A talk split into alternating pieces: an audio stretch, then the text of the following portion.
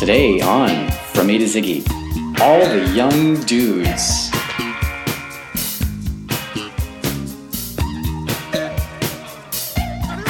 Welcome to From A to Ziggy. This is the podcast in which we listen to every David Bowie song in alphabetical order. My name is Thomas, My name is Travis. and today we're talking about all the young dudes. Not some of them, all of them. Every single young dude. Let's start with David. Uh, he's a young dude from the London area. So, right away, this is one of my favorite songs from my childhood. I grew up on up with the Mott the Hoople version. That was just what got played on classic rock radio in my in my neck of the woods. But yeah, I've always been very very fond of this song. It's been on a few classic rock mix CDs I've made for myself over the years. Wasn't as familiar with the Bowie version, but yeah, this is a classic. This is a great tune. What age would you say you were when you first heard the Hoople version? Ah, God, it could have been as young as eight or nine. There was a lot of. We listened to the local classic rock station pretty often in my house, so it's just something that was always in the background. Or I should say, how young a dude were you? I was a pretty young dude. You were about a nine year old dude. I was about a nine-year-old dude. How young a dude were you when this song came into your life? I was, I think I was about 18. I Oh. didn't hear this song until Napster came into my life. Yeah, and I think I heard the Mott version first. I don't remember what the context was either. It was just this this weird song, and I never heard any other Mott the Hoople songs after that. Yeah, I had never probably between the time I was in elementary school until I was like 25 or 26. We had um, my old roommate was a huge David Bowie fan, so she kind of was the one that kind of pushed me further down the Bowie track. But she, we were cleaning the apartment, and she had put on her David Bowie Pandora station, and uh, there was a couple of Mott the Hoople songs came on. I don't remember the names of them, but they were really good. Like I, the, it's one of those bands that I'm always like, man, I really just you know dig into some Mott the Hoople sometime, and I never do. Yeah, I still haven't ever listened to any other Mott the Hoople songs. They're weird. They're a little weird. Yeah, but that's probably why David Bowie liked them so much. He did like them a lot. He gave them this song. One of his best songs. Yeah, Just gave it to them. just to get them to stay together. And initially, it was going to be the Gene Genie. Really? I believe that was right. I- was- no, not Gene Was it Suffragette City? It was Suffragette City. They yes. had turned down. they turned down Suffragette City. and so so that wound up a, a Bowie track on Ziggy Stardust. So they had had like a long string of unsuccessful albums, and they were ready to break up. And who was it? The bassist from Mott the Hoople got in touch with Bowie after listening to the tape that Bowie had sent them of Suffragette City. He said to Bowie, "Do you have? Do you know anybody who's looking for a bassist? Because Mott the Hoople's breaking up." And Bowie uh, says, "Hang on there, young dudes. Don't don't break up because I I can write you a song that will save Mott the Hoople." And sure enough, he writes the song that saves Mott the Hoople, and it's an awesome song. Why did he give this away? I read somewhere that it's because he had already he had just done these two albums and he had a whole backlog of other songs that were coming out. He was just about to release a single, so he didn't really have time. But that doesn't make any sense. He was also trying to be like songwriter David Bowie, and so he was trying to shop out Yeah. his songs to other people. I don't know, but it it is kind of a, a theme that will pop up throughout his career, working with other artists and helping them out with songs, helping them improve their work and help collaborating. There was actually so uh, Rolling Stone just put out a really good David Bowie tribute, and there there was little bits and pieces from uh, artists who were influenced who had gotten to know him over the years. And there was a, a, a bit from Iggy Pop, and he was talking about how he had had a chance to meet David Bowie and while Iggy and the Stooges were working on Raw Power, he had sent them some of their demos to get his impressions of them. And, you know, when David Bowie said to them, Well, yeah, I see what you're doing, but these aren't very good, that made them work even harder make these songs even better make Raw Power Raw Power. So, yeah, it was just a thing that, that I guess this was kind of the stepping stone for something that would pop up over and over. David Bowie finds an artist that he likes and kind of hitches his wagon to them and and the way E Pop framed it is kind of like this ultimate seal of approval that made you want to be better at your art if you wanted to be included in David Bowie's stable of artists that he approves of. Which is so interesting the way that dynamic evolved between him and Iggy, because Iggy Pop was one of the influences on David Bowie for developing the Ziggy persona. So then, uh, Yeah, it's really this mutual admiration society that yeah, they had. right, right. Uh, speaking of admiration, Bowie was a big fan of Marc Bolan and T Rex, who he name drops in this song. Yeah. There's a lot of name dropping going on in this song, actually. And actually, so the that's one of the big differences between the two versions is Oh, yeah? the uh, the Mott the Hoople version. They don't do the the T Rex Don't they? name drop. I don't think they do. They do it, but they I think they use different lyrics. Like, uh, all right, let's let's clear this up once and for all. Okay, welcome back. We just verified. Turns out I'm wrong. Uh, yeah, fact checked and verified. Uh, yeah, they do do the T Rex name drop, but theirs is different. Theirs is different because they say, "Oh man, I need a TV when I got T Rex." Bowie's version, he's talking about this is in the context of the television man, you know, the guy that's like dissing youth culture, uh, calling them juvenile delinquents. And then Bowie says, "But who needs a TV when I've got T Rex? I've got my favorite band, just got my record player, Yeah. an FM radio. Who needs TV?" Well, you guessed it. I'm a dude. Dad? Is that how that goes? I'm a dude dad. I guess dad was like cool speak, hip speak for Yeah, I guess it was guy. still kind of like daddy-o. Was the tail end of that being a thing to say to people. Was dude a word back then? Did people call each other dude back Uh, it was probably starting to be a thing. All right, so this has got a lot of name drops. There's T Rex, of course. Not sure who Billy is, but he references Wendy and Freddie. These are uh, two of Bowie's friends. Wendy Kirby and Freddie Burretti was uh, the costume designer during the Ziggy era. And speaking of promoting new talent, Bowie was going to try to make this guy, Freddie Burretti, the, uh, the next Mick Jagger. He put him in front of uh, the band Arnold Corns, who had a couple singles and dubbed him Rudi Valentino. And uh, of course, you know, those didn't really go very far. But the two songs were uh, Moon Age Daydream and Hang On to Yourself, which Ah. later became Ziggy songs. Ah, yeah, I've never heard that other version. Oh, they're they're really something very different from the the final versions. Yeah, check those out. We'll we'll talk about them Yeah. eventually. So, what's this song all about anyway? Apparently, it was uh, since it was initially going to be if if Mott had used Suffragette City, this was presumably going to be on the Ziggy Stardust album, and it's uh, about how Ziggy spreads the news with his music. So this is going along with the the whole Ziggy mythos. Yeah. part of that whole story. According to the website I had read, so it might be the internet making something up, but it sounded plausible. it's got the ring of truth. Yeah, It's got truthiness to it it. does have some truthiness to it, so I'm, just- I'm going to ride it and double down on it. I like it. Uh, so I guess there was also some frustration from Mott the Hoople after it came out because it was people, as tends to be their wont when songs come out, misinterpreted it and started treating it as a this is a voice of a generation kind of song. We're carrying the news for our current set, which is you know something that repeated itself for our generation when Loser and Smells Like Teen Spirit came out. And people are like, oh, these songs are about being the voice of a generation and carrying the mantle. This is what we're And all was, about. yeah. And meanwhile, the artists were just like, no, this is these are just silly songs with no meaning that sound good. Smells like Teen Spirit got its name from a deodorant. It's literally about deodorant. So it's kind of a similar thing. Although the message with uh, all the young dudes was actually there actually was some meat to it, just not the meat that they wanted it to be. Whereas the other two songs are just hodgepodges of words that the artist thought sounded neat together. Yeah, smells like Teen Spirit is much more It's nonsense. It's utter impenetrable. nonsense. I've never been able to suss out any kind of meaning. Nirvana's always been one of my favorite bands, so I've done a lot of diving into stuff with them. So welcome back to the Nirvana and Beck podcast, occasionally featuring David Bowie. a lot of their songs lyrically, he just threw together. It's just combinations of words that he thought sounded nice off of each other, that played off each other well. Most of the time, it was just like he wrote all the music and just needed lyrics and just threw crap together and let people. They're they're basically abstract paintings. My libido, a mosquito. Yeah, Right. just words that sound neat together. Whereas with all the young dudes, it actually was just part of a larger story, but was taken out of the context of the larger story. In what way? I mean, it, it fits into it, it's supposed to be part of the whole Ziggy Oh yeah, right. concept, but then it's just kind of plucked aside and given to a different band. Right. That Um, thing you just said. I yeah, forgot.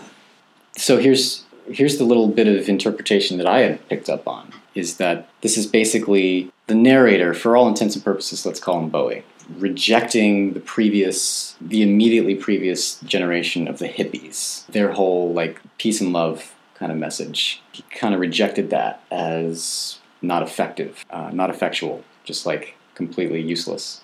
Whereas, you know, just a few years later, here's the next wave of youth who are going to really do something new, something different, and something with purpose. And it may not be a revolution, as in, in, in the Beatles and the Stones kind of thing, because that's such a drag. You know, you never get anything done. Too many snags, it says. But, but we'll do stuff. You know, we'll hit the streets, we'll drink, uh, we'll have fun, uh, and that's what it's really all about. And a lot can be said for that because sometimes, sometimes I want to listen to some music that makes me think, and just you know, I want to listen to the Beatles or I want to listen to Radiohead or something, and I want something that's going to make me contemplate life's bigger meanings. Sometimes I just want to listen to like something just mindless and fun. Sometimes I just want to listen to some 311 and space out for a little while. Sometimes you want to eat a nice meal. Sometimes you want some you want a Subway sandwich. It's just as satisfying and gets the job done. Oh, this is better than a Subway sandwich, I guess. This is like a D'Angelo sandwich.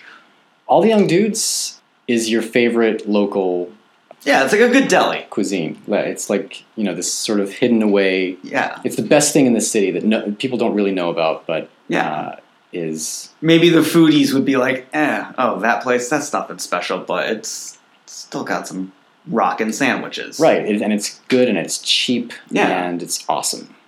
And sometimes, you know, it's okay to just want to listen to something because it sounds good. Yeah, It's fun. I want to drink a lot of wine and feel fine. right. This song is so good, in fact, that I think of it as kind of the song that you really just can't mess up. Like you can't cover this song and mess it up. Yeah. Well, that you know that reminds me of. Speaking of just the power of how great this song is, it reminds me of a few weeks ago. Um, we had the local indie rock station on. We had 88.9 on at work, and this song came on, and we were like at opposite ends of the line at work, and both like simultaneously be like, "Nice!" Yeah. Because it's just it's one of those songs that's just it's so good. You have to stop what you're doing and be very thankful that they're throwing this song on because it doesn't come on the radio that much anymore. Right, especially then. That was before Bowie died, and they were playing all the. Um, they're doing the thing now where you're hearing a lot more Bowie songs on the radio that you didn't hear before. Yeah, and I guess also we, we should touch on that coincidence too, in that the uh, the drummer from Mott the Hoople. Oh god, this is bad news. I thought you already knew about this. No. Oh man. So Dale Griffin, the drummer from Mott the Hoople, passed away almost exactly a week after. Actually, yeah, eight days after David Bowie. Oh wow. And just this kind of bizarre coincidence. Uh, these two artists that were linked together. Um, yeah, right, right around the same time. Wow. First Lemmy, Yeah, it was a really rough David. month for music. then uh, Glenn Frey, yeah, even though I've never really been that big an Eagles fan, it's still a pretty, pretty big deal. Yeah, 2016 really like kicked off by taking everyone. yeah. So yeah, that's that's sad. Yeah. Um, what else can we say about? it? Uh, Did we already t- discuss like the kind of musical difference in it? Oh, so yeah, go ahead. So in the uh, in the chorus of the Bowie version, and actually throughout a lot of the Bowie version, there's a lot more saxophone to it, and they um yeah they almost seem to get their heaviness from different areas. I think they're both like well very mellow songs. There's kind of a heaviness to them also musically, and kind of where the saxophone punctuates a lot of the lines in the chorus. There's like this nice, really heavy, crunchy guitar. At the end of every line of the chorus, or at every couple lines of the chorus, it's like bum bum, all the young dudes. Yeah. And then, yeah. So it, it's it's you, you kind of have one for each mood. If you want to, the Bowie version is less heavy, and both versions kind of have their own merits, and it's nice to have different versions for different moods. Yeah, And uh, and another big difference in it uh, in the chorus, whereas David Bowie is just singing the straightforward "All the young dudes carry the news." In the uh, in the Mott the Hoople version, it's mostly it's just the backing vocals, which I believe David Bowie does still do the backing vocals on, or if it's just the other members of Mott the Hoople. he's he's credited with backing vocals. So they're singing the chorus, and then the lead singer is basically almost almost like a hype man, and it's just like I want to hear you, Yeah, all of you, and it kind of it grabs you. It's it's like if you're listening to it in the car, like you feel like you now need to really sing along because he's really just like getting you whipped into this frenzy. Yeah, he's speaking directly to the audience. Yeah, and speaking directly to a fictional audience or like an imaginary audience because he's like calling someone up from the front row and like either coming onto them or it's it's either like a fan or a heckler. It's not really clear. But yeah, that's that's such a weird kind of surreal touch. And I think maybe that's in retrospect, maybe they regretted doing that because I think maybe that contributed to this whole. This is a call for the generation. This is a generational song. Like he's calling for all the young dudes to carry the news about. I mean, this was right around the time, you know, the tail end of the hippie movement and the summers of love and everything. So it was maybe interpreting that as you know a call to the the free love generation to still be carrying the news because Vietnam was still going on and there's still a lot of need for that counterculture. So it does kind of that version more than the Bowie version feels more like a call to action. um, Yeah, I think- doing that. Yeah, I think it's easy. It's easy to gloss over the line about the Beatles and the Stones and the revolution thing, which is clearly condemning the kind of hippie movement.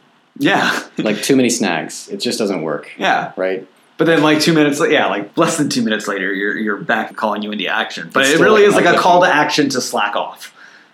like I'm calling you into action to stop being in action and just have some wine and have a good time. Yeah, it is the loser of 1972. Yeah, And by that I mean it's a winner, as far as I'm concerned. Which is why I would give it. Um, I don't even know. I I you know what? I would give it four boogaloo dudes. For Boogaloo. So is Boogaloo a verb or a noun or an adjective? Are these Boogaloo dudes or is I it- think it's mess- an is it- adjective, like the electric boogaloo. which is a noun. Yeah. So maybe it maybe it's using a noun as a as an adjective thing, like uh, how someone is a hipster, but you would also be like, oh, that hipster dude. Right. So in this case, that Boogaloo dude. Yeah. Four of them. I give it four just because this song does. It's got a special place in my heart because it just I I've always like it's one of those songs I don't even remember the first time I heard it because it's just always kind of been there. It's always been very good. And then there was also periods in my life where I kind of forgot about it when they stopped playing it on the classic rock radio, and I would hear it again. I'd be like, oh right, all the young dudes is an amazing song. I also give it four Boogaloo dudes. Yeah, this is a really fun song, and it's a great sing along. Like all that talking to the audience, it really is like that's exactly what you want to do. It's what you picture your karaoke night is going to be like after you've had enough wine. Like you think everyone's going to sing along with you, and you're going to be standing up there like, I want to hear ya. Right. Instead of what you actually are. Yeah, this song feels like the Doors version of Alabama song. Yes. This is more Doors. This is what you're experiencing in the Doors version of Alabama song. So somebody should make the uh, the flip side of this, the uh, the Bowie version of Alabama song version of All the Young Dudes. Which, interestingly enough, is not the Bowie version of all the young dudes. Right. Yeah, I'm thinking of uh, I don't know. I'm thinking of um, gosh, what's the guy that does the song about the cigarettes? All right, I'm thinking of Mac DeMarco. Don't hate me, internet, for thinking of Mac DeMarco, but I'm thinking like he could do like the uh, the stoned, uh, drunk version, and really like represent. what it really is like. Yeah. Try to do all the young dudes at karaoke night. Anyway, enough of that. Yeah. Um, covers, Covers. covers. Did you hear any covers? Any other versions? did not hear of this covers. Let me song. see if I I did. So uh, Bruce Dickinson Oh, covered this in 1990 for his first solo album. interesting. Bruce Dickinson of Iron Maiden does a version, and this is why. I, so if you look at the video, look up the video for, uh, and we'll post it to Facebook. Look up the video for Bruce Dickinson's version of All the Young Dudes, and you will see why you basically can't mess up this song. The strength of the song completely outweighs whatever you might do to the song because Bruce Dickinson does this totally. I mean, the the, ver- the version of the song is fine. It's very close to the original versions, but there's this one there's this one part of the video where he's like, all right, so the whole thing with the glam era is, is this like queer gender uh, clearing gender boundaries, this sort of uh, celebration of all, all kinds of possibilities, and you know, dressing up in makeup and flashy clothes, and, then doing things that society, you know, the heteronormative social norms don't allow you to do if you're a particular gender. And so Bruce Dickinson has this part in the video where he's got these really glammed up, uh, like boy and a girl on either side of him, and he's singing to the boy. He's like nodding, "Yeah, man, you're doing, you're really expressing yourself and doing some cool stuff." And then he looks at the girl, "Yeah, you're look, you're looking really cool too." And then just sort of like pushes the guy aside and says, and it's like it's just Bruce Dickinson and the and the chick on screen, and he's like dancing with her. And Oh, that's counterproductive. yeah, it's like really, uh, it was really disappointing. Uh, great song though. I'll have to look that version Song up. works. Video doesn't. Bruce Dickinson apparently uh, drives a 747. Yeah, I just saw that the other day, actually. Like he, he pilots the tour plane Yeah. for Iron Maiden. That's insane. What's it called? Ed's. It's got Uh, Ed Force One was it? Ed Force yeah. One, right? Which is an upgrade. They used to drive a 757, and now they have a jumbo jet. It's like So rock and roll. so much better than a bus. Yeah. Because it's a world tour. You gotta cross oceans. Yeah, gotta can't cross cross an ocean in a bus. No. Yeah. Future. And I, oh, I guess I didn't realize. I don't know how this escaped my attention. Maybe because I just wasn't a significant, uh, sophisticated enough listener when I was listening to definitely maybe all the time. That kind of rips the song off. This is Um, Oasis, right? Yeah. An earlier recording of Whatever by Oasis contained a reference to the song line, All the Young Blues Carry the News. And I go, oh, there's a uh, guitar part from their single Stand By Me from Be Here Now, which I, can't, know, I can't think of that song off the top of my head. I guess that was when I stopped really listening to that much Oasis. I know some songs on Be Here Now, but not offhand. Yeah, I never really followed Oasis. There's a few years where I was kind But- of into Oasis. Yeah, Stand By Me, that's from 1997. And I did, yeah, I listened to it on YouTube earlier. It does have, it's got like exactly what you what you were talking about earlier. The dum dum dum dum Yeah. is in that one. Which isn't surprising. No, have, the Oasis that I do know, like, they do have a habit of making songs that sound a lot like other songs. It's Um, part of rock and roll, and it's part of pop culture. Is uh, what did somebody say? Uh, borrowing and stealing, geniuses. Oh, is it? Yeah. Uh, talent imitates, genius steals. That's what it is. But Oasis is really kind of overt about it. But I think they're aware of how overt they are about it. Yeah, I don't think there's any. I don't think in any of these cases where where somebody comes at you know some rock people like Led Zeppelin. Like I don't think anybody was being disingenuous about being original. It's just that they they were taking credit for it, and that's somehow not the same thing. Yeah. Uh, okay, maybe it is disingenuous. Once you get to that level of fame and fortune and recognition, I don't think you think about these kinds of things. Until you go too far. Right, until you get caught. Yeah. Um, and speaking of getting caught, um, I know you don't drive. I don't drive. Um, I'm trying to think of a transition to the next song. Oh, what do we have next? So Oh. Oh, yeah. uh, I think that's going to do it for all the young dudes All the young dudes. who hopefully are Gonna get in their cars and carry the news.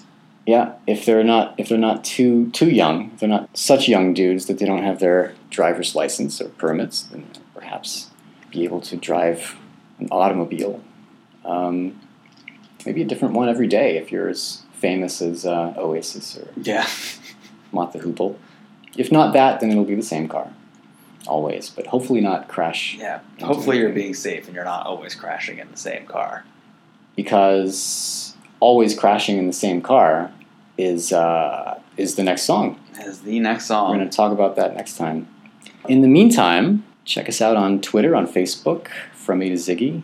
From A to Ziggy.com is our website. We're also on iTunes. You can find us there. Leave us a rating and a review on iTunes. I've heard that that helps, Yeah. that that's a good thing to do. And something we haven't mentioned in a little while. If you have listened to a few of these episodes and you would love to talk about David Bowie, we would love to have people talk about David Bowie. We sure would. You can contact us. Is there a song that you would like to talk about? Yeah, and you can do that on Facebook and Twitter. Or you can email us at podcast at from A to Ziggy.com. We're uh, really happy that you guys have joined us.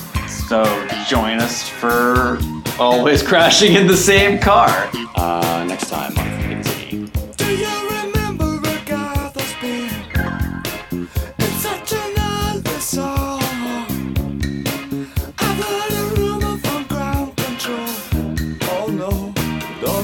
it's true.